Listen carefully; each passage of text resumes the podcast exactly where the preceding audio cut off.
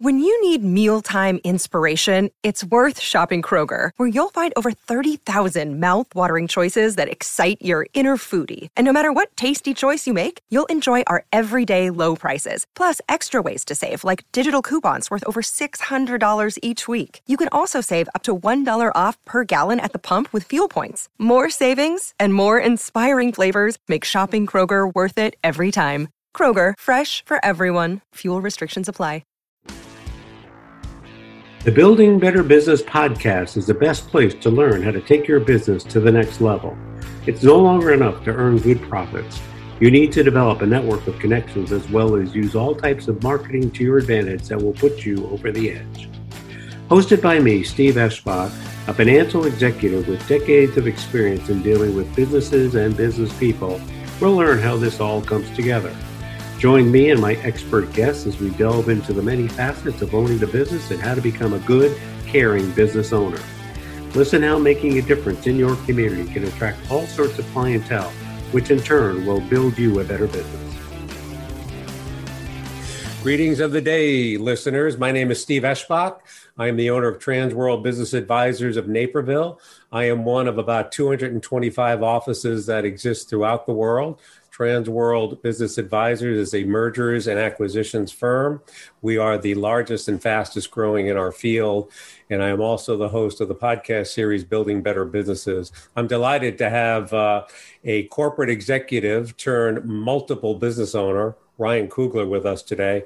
I wish I could summarize briefly where he is now and how he would characterize himself, but I'm going to let him do that because I think it's best coming from him because, like I said, he was a corporate executive like I was. He's now a multiple business owner like I am. And Ryan, first of all, thanks for joining me. And let's get a little bit of a background on, or even a not a background, just tell me how you characterize yourself today. Thank you. Thanks for inviting me. So I am Ryan Kugler. I'm based in Los Angeles, California. Yes, I'm a business owner. Thank you for the introduction. And yes, I was part of a corporate business, which was actually a family business based in Florida. Did it for about 15, 20 years. And then decided on my own that, you know what, it was time I go and have my own business because when you're in a larger business, you see things that you might not agree with or want to do differently, but you have partners and other employees and you can't just do what you want to do. So I decided to you know, take a chance and go out on my own and start a business, not only one business, not only two, but three at the same time an event business, a marketing business, and a wholesale business, which was similar to the business I was in for the corporate world. Excellent. Yeah. And uh, like I've told you before during our preliminary discussion, I find that many business owners that I encountered today are multiple business owners. But let's uh, let's kind of rewind the videotape, if you will. Let's uh, talk about your childhood. You, I know you were born and raised in Chicago, where I live now. I was born and raised in New York, so I have a different mindset than you do. But in any event, tell me a little bit about your childhood. Uh, what were your passions back when you were kind of riding your tricycle on the streets in Chicago, and how your parents influenced where you uh, kind of wound up on your way to college? Yes, I was born and raised in Chicago, lived there for the first 10 years of my life where I learned to ride a tricycle, bicycle. I think when I was riding a tricycle, bicycle, all I wanted to do was start a business, make a business, do something with a business. That's what I thought about. But then my family moved to Los Angeles when I was 10, and I took a liking to the film industry because I lived near the movie studios, you know, Paramount, and Universal, and Disney, and 20th Century Fox, and all these different studios. And I had a whole summer off. And what I decided to do was actually ride my bike to the studios, get on a bike, ride five miles, three miles, 10 miles, wherever I went to, and just walk around a studio lot and learn how they make movies. And back then, you could actually just ride onto a studio lot. You just make a little line, you get on the lot. So I walked around the lot and watched them film every major movie at the time. This was the summer of 87. I got signatures from all the major celebrities and stars from Eddie Murphy to Danny DeVito to Billy Crystal to Gregory Hines. Uh, and then I would hang out on different TV sets at the time too. And one of them was Cheers, which was the most popular TV show at the time with Ted Danson and Kirstie Alley and Woody Harrelson and George Wendt.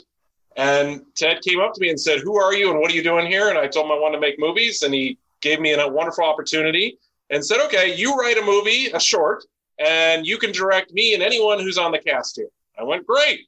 And I did it. It took me a few months to write this little small script and to get it together. And we shot it on his lunch hour. and uh, made a nice little film. But you know, when you're 13 years old making a film, it's not the highest quality, not the best production. And as I watch it today, I go, "Wow, I cannot believe I did that." Anyway, so from there, I realized I wanted to get in the movie industry, and throughout school, I wanted to pursue it. My father bought a company that distributed movies to video stores. Back when you used to rent a video, you walk into a blockbuster, a Hollywood, a movie gallery, wherever you are in the country. So I kind of went through the back door, should I say, of the movie industry and started selling movies to video stores. From there, a wholesale business was created. And here I am today, not moving movies anymore because it's all digital and download, but uh, selling other items because our business grew from selling movies to Best Buy, Circuit City at the time, Target. And they basically, when you sell a product to a retailer, they like that product, but they also buy other products and want other items. So our business escalated and went from just selling movies to pretty much everything now. So I own a wholesale business that buys and sells different widgets, as I call it. So it sounds varied, if if if I can characterize it as such. Is that correct? Yes, it's it's varied, and it's actually it's turned into we're a secondary wholesaler. We're actually in the liquidation business, and we help companies move products that they can no longer use. It, it's come to their end of life. They've changed the packaging so we work with all the major retailers, all the major manufacturers, wholesalers. When basically, if you've ever walked into a store and you see like a rack full of something and you keep going and seeing the rack full of it and it's just not selling, where does that product go? They sell to a company like us. They got to get it off the shelf and clear it for the new item for the summer. There you go. So let's yeah. kind of go back to your interaction with Cheers, okay? So you demonstrate two things that I've often found and I profess quite a bit. Number one, visibility is key. Number two, it's not what you know, but who you know. And then three, you just never know. So, I mean, did you have any idea that you wanted to do what you wanted to do when Ted Danson asked you, "Hey, write something, and I'll get you to, I'll get you the team you need to run the movie"? Is that was your intent, or that just kind of fall into place? It fell into place. I mean, it was my intent. So I originally had the passion, the intention the purpose to go and learn movies and learn how to make movies. And I'd sit and watch them load film into a camera back when, you know, you had a camera and you put the reels in there. So I sat there and watched it and I sat and watched the director and sat and watched the lighting. So I was watching these things. So I had the intention to be a director, to be honest with you.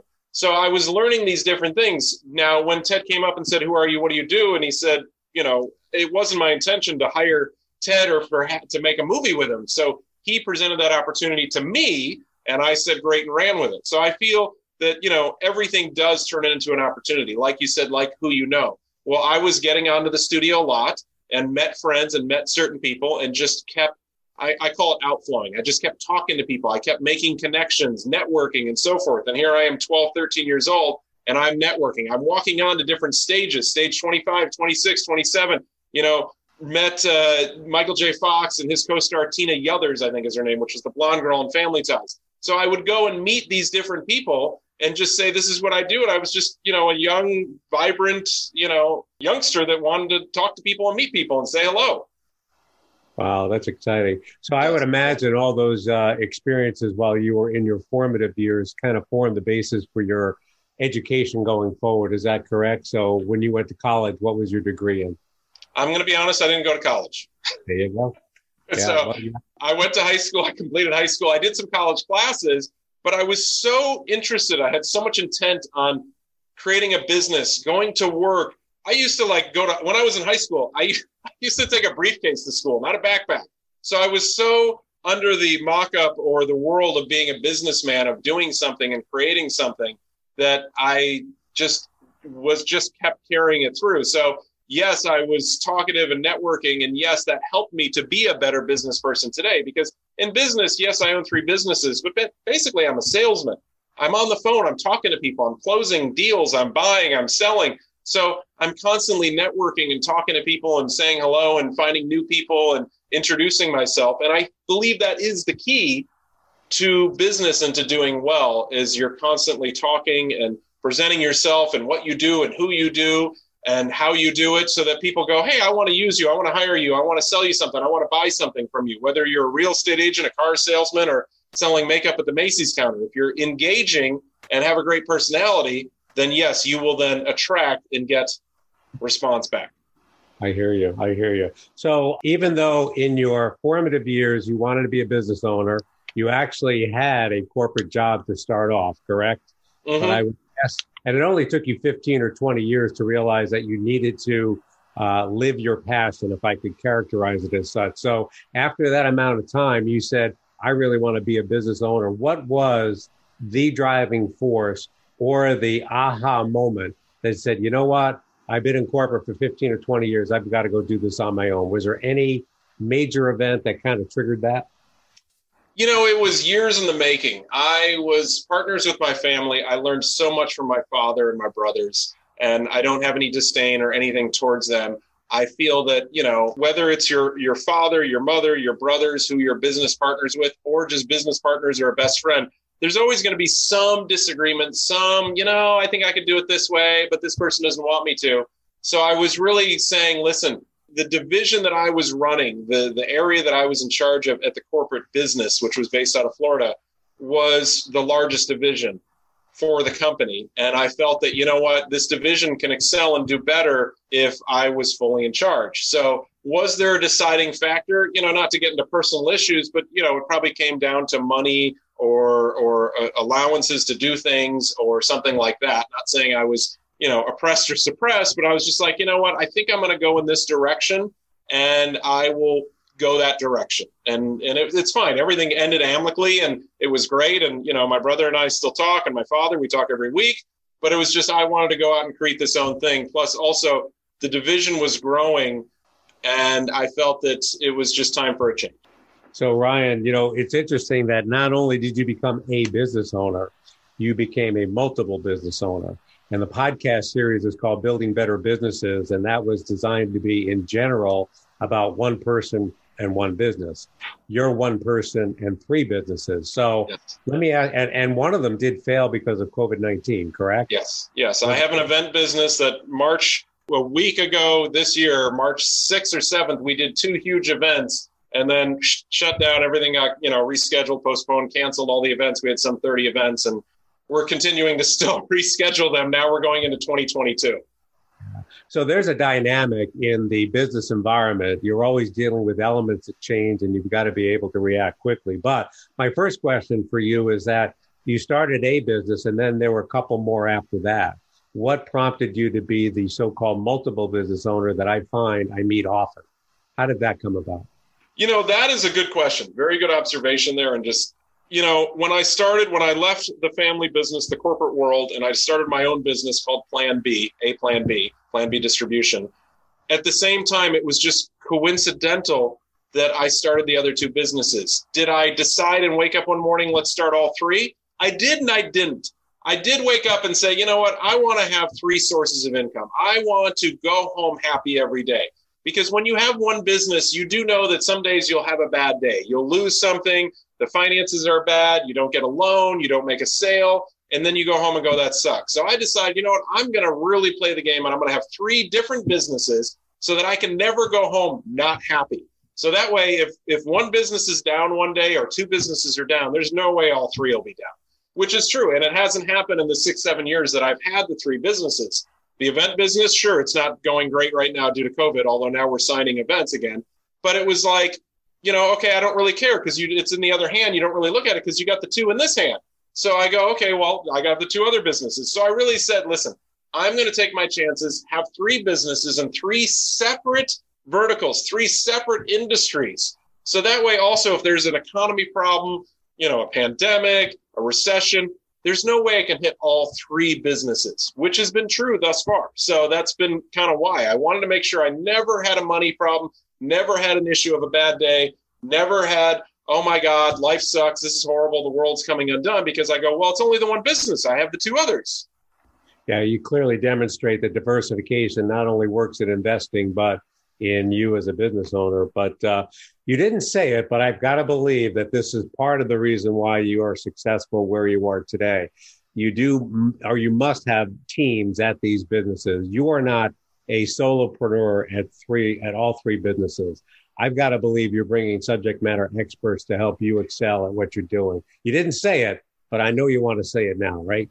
Yes, I will. Okay. So I call it a layered company. So I have basically five full time employees and the five full-time employees actually work all three companies. And I do that for one main reason. so that they go home happy. Because you know, when you have the same job and you do the same thing over and over, you know, let's just say you're working on a conveyor belt and you're just stamping something, gets a little dull, gets a little crazy, gets a little like mind boggling. So the five employees are working on, sure, they're going to work on an event on a Saturday. They're going to help with the marketing company. They're going to help with the wholesale business. So they do all three, and it's fun and it's exciting. And those five are here. Now, yes, we have other people too. When we have an event, we need to hire anywhere from 10 to 20 people and 50 to 100 volunteers. So when we have an event, we, you know, are technically you could say we have 200 people the day of.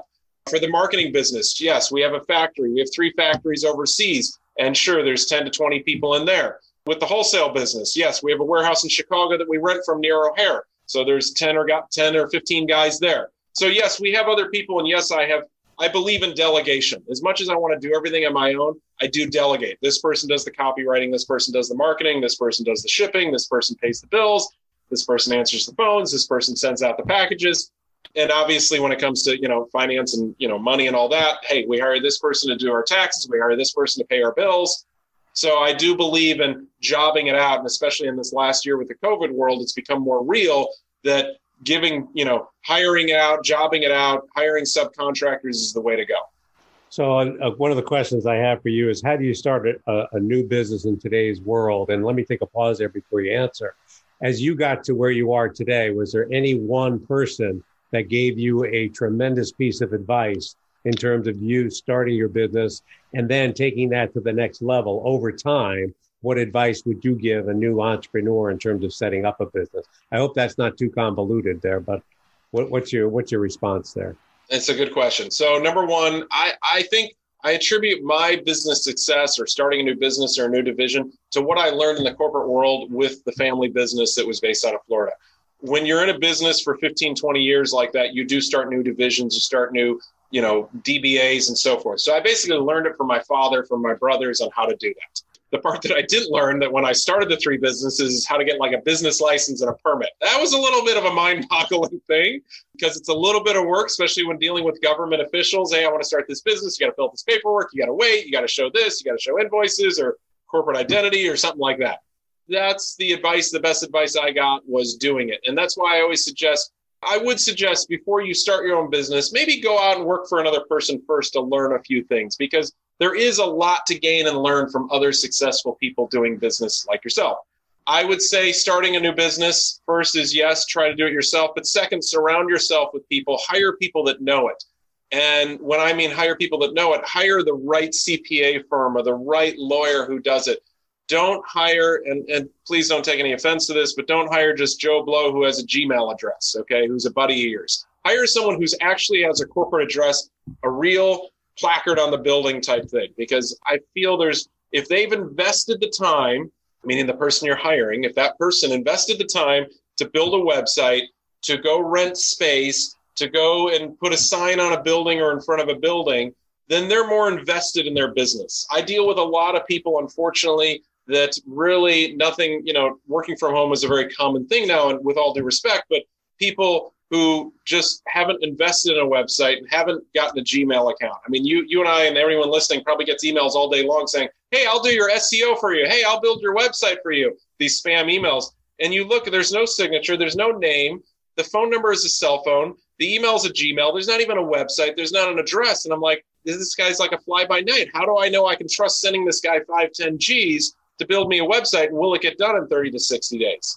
Or if you go to a company that has an address and you Google it and you see they have a building and you know, and then you go to their website and you see all these people and the ratings and all that, you go, oh, I feel more comfortable. So that's what I would suggest with starting a new business. Surround yourself with people who have started a business and are running a successful business now and who have the credentials and so forth. So, what would you say is your biggest challenge today, given all that you've experienced, both in corporate running one, now two or three businesses. And I don't think you really shut down that event planning business because it sounds like it's still there. It's, okay, so the, the event planning business was mothballed. Okay, so from last March 7th through probably about September, it was constantly rescheduling events because we all thought the pandemic was only going to be a few weeks. If you remember, our right. local governors and mayors said, hey, just hunker down for a few weeks. So we all thought it was going to be short. So you're right. I, I, was working, I was rescheduling events, and then finally in September, I got sick of rescheduling events and sick of just constantly calling to get new permits. And I just said, that's it. We're moving this to 2021. So now here we are in almost basically March, and now we do have people calling us saying, okay, I want to book the event, I want to go here. So yes, we're back in action. We were really just on hiatus or mothballed for a while. So it, it got shut down because there was honestly no income from March 7th up until probably a week ago, which kind of sucks because I'm still paying, you know, business insurance and licenses and website and hosting and all that. So, but your other question was sorry, I forgot.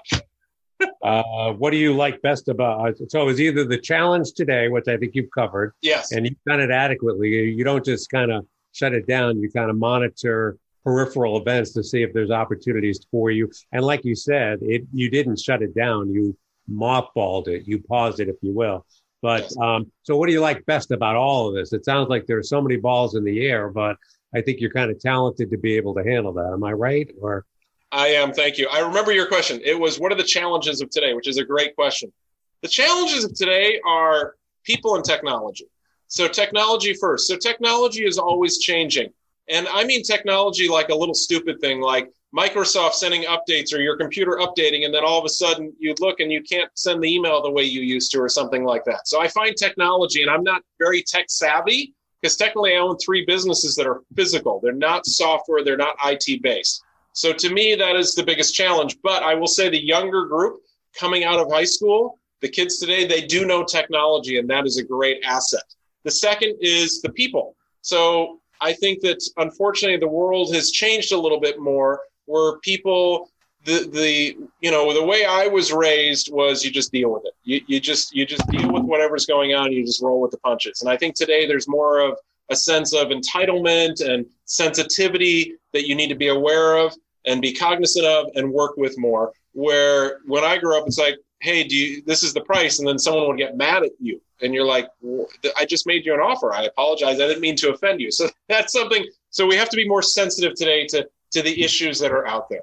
So that's what I say. And then your next question is, what's the best business or what what keeps me going? You know, I I love all three businesses. You know, it's not like it's always a pleasurable day when I go home, meaning I do go home happy. But I will say yes, in any business from the event business, maybe a lot of people don't show up to the event. Well, that's not great. Okay, that's a bummer. And we have extra food that we bought for or something like that or the marketing business. Maybe the customer's not happy because there's something wrong with the marketing piece we made, or the wholesale business. Maybe there's, I mean, the stories I can tell you of things that have happened, you know, this last year for shipping wholesale business has been very challenging because of trucking. There's not a lot of trucks on the road, and there's been a lot of shipments delayed. And maybe maybe your listeners have seen this. If they've ordered an Amazon product, it's a few days delayed. Shipping has been an issue. We had a truck stolen in the last because they wanted something that was on the truck so bad and it was like we had to call the police. And this actually happened probably two or three times over the last 10 months where in my 27 years doing this never had to call the police on a truck missing. So so there's always something fun and different that makes each business fun and exciting. Yeah i had a christmas package i sent to my kids in connecticut and because it was oversized i called the post office and they said oh because it's oversized it probably got put to the side. Well they said thanks for calling because we forgot to go check on it so, and I literally got a Christmas card uh, in February that was sent well before Christmas. So you got to expect those and be prepared for it. Um, yes. So your ideal client, you're one of the few that I've interviewed that you're basically a physical business. Technology is secondarily. So what would you say is your best I and I don't know if they're one and the same for the three businesses, but what's an ideal client for you? An ideal client is someone that pays their bills. I think that's, that's in any business. uh, an ideal client is someone that's actually nice and appreciative and, and, rolls with the punches. An ideal client is someone who who isn't difficult, and I don't mean that in any disrespect, but there are just there, there's a new term out there that people are starting. To, I thought I coined the term, and I'm going to say it in a second, but I started hearing other corporations using it called PITA, pain in the ass. So there are PITA clients and those clients you just you have to pay a little bit more attention to and they want a little bit more and they want to pay less and so the ideal client is obviously the opposite of that. It's someone who just says hey man let's just order this and it's going to be great and love it. Hey okay you know if there is a tiny if they have a complaint or whatever they go hey here's my complaint but i don't really care. I just wanted you to know it so you improve your business later that's the ideal client. So I will summarize that and forgive me if I don't get it correctly, but you'll have a chance to embellish. Relationships are key, and listening, learning, and responding is a lot more effective than telling, meaning that you want to respect your customer. And if you can help them, great. And that's how you want to do it. Did I get that right? You did get it right, but I also think the key is communication. I mean, communication is the key to anything and everything. And one reason I am successful with three businesses because I communicate. Every email I get, unless it's spam, like from Pottery Barn trying to sell me a dresser, I reply to. So it is my policy, no matter what, I reply to an email. Number two, it is my policy that I reply to all emails if I'm in the office by the end of the day. So when I go home, my inbox is empty. And by the way, I have three inboxes, secondly, because I have three companies. So communication is key. And to me, that goes with what you just said because you're respecting the customer, respecting the client, respecting your associates, your employees, et cetera, by replying to their communication. And I found that to be one of the things that I, uh, you know, I pride ourselves. Our companies, we not, we might not be the cheapest, but we have the highest quality quality and the highest customer service because our employees always, always, always reply to emails immediately when they get it. And that way, your client, your associate, your customer, your vendor, whoever is happy and goes, "Hey, this guy's a good guy, man," because people love communication. That is great. That's a great principle to follow. I could go on and on with more questions, but uh, two final questions before we end. Number one, is there anything that I didn't ask you or any item, any advice, anything you want to say that we didn't cover? You know, it's funny when I talk to people, not that I own a podcast or anything like you do, so kudos. I always say, What's the craziest thing you've ever seen or experienced in your life of whatever we're talking about, business or friendship or wherever? And I always find that interesting because everyone has an interesting story, a crazy story. Yes, we talked about the Cheers video. That's cool. But there's always a part of someone's life, like the story you told me about the car covered in snow. There's always some story that someone has that just makes them go, wow, that you look back and go, yeah, that is kind of interesting. Wow, that's kind of neat. I never thought of that.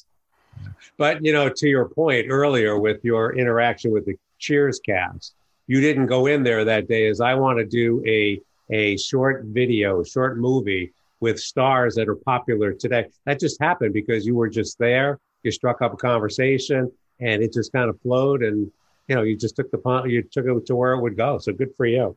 That is true, and you're right. And because I went to the lot every day, I, Paramount I probably visited the most out of any because it was the closest to my house, Paramount Studios. But it was my intention to make movies. I wanted to be a director. It just came in a different way. You're right. I wasn't going there looking for a job. I just happened to be going there every day and saying, "Hey, this is what I want to do." And then someone said, "Hey, well, guess what? We're going to hire you." They didn't pay me, but we're going to ask you to do this for us. Well, Brian, I got to tell you that there is nothing more impressive than the passion you're demonstrating just now. So, thank you. Kudos to you. Last Thank question you. I have Where yes. can the audience go to find out more information about you, your businesses, anything else you think would be helpful for them? Uh, they can. Oh, I do have my own personal website, ryankugler.com, R Y A N K U G L E R.com. And then, of course, from there, you can then see the three businesses I own um, any articles on myself, but basically, you know, the event business is called A5 Events, the letter A, the number five events.com. The marketing business, we make specialized marketing material for people. That's called idealcontent.com. And then my uh, wholesale business is called aplanb.com, aplanb.com, like a plan B. There you go. Ryan, thanks so much. I appreciate you sharing your insights. Uh, I thoroughly enjoyed the conversation, and thanks again. Take care, Thank audience. You.